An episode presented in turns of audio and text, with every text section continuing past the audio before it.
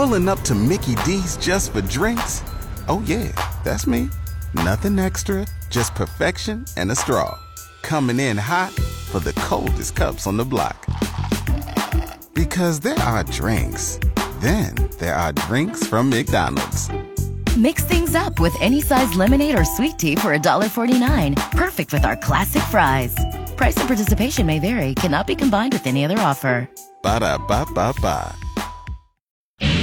He's visited 70 high schools across Nebraska so far. A new Husker football special teams coordinator, Ed Foley, would like to visit every high school in the state simply to build up relationships with coaches and players as part of in state recruiting.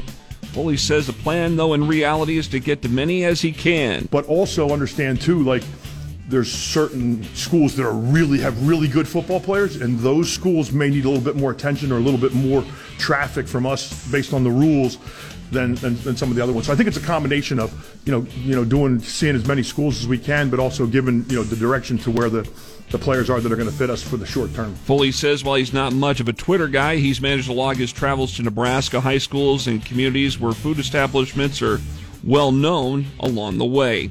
District bowling from Monday, Pius X won the boys A5 championship. While Lincoln East finished second in the team standings, individually Caleb Vancura of Pius X had a game high of 280 in a 666 series, while teammates Eric Drozd and Ethan Benny finished third and fifth, respectively. East James Kraft was second, Northeast Carson Pierce was fourth.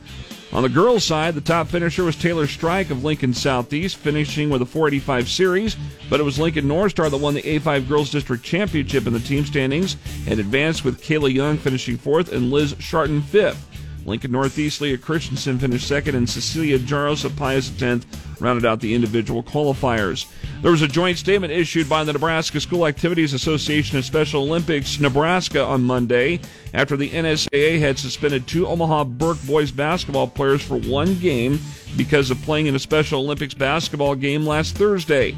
The statement said, quote, the NSAA and Special Olympics Nebraska are dedicated to providing as many unified activities as possible for all students and have partnered on many sporting events over the years. Special Olympics Nebraska will continue to work with the NSAA on moving unified sports and activities forward. I'm Jeff Moats, KFOR Sports.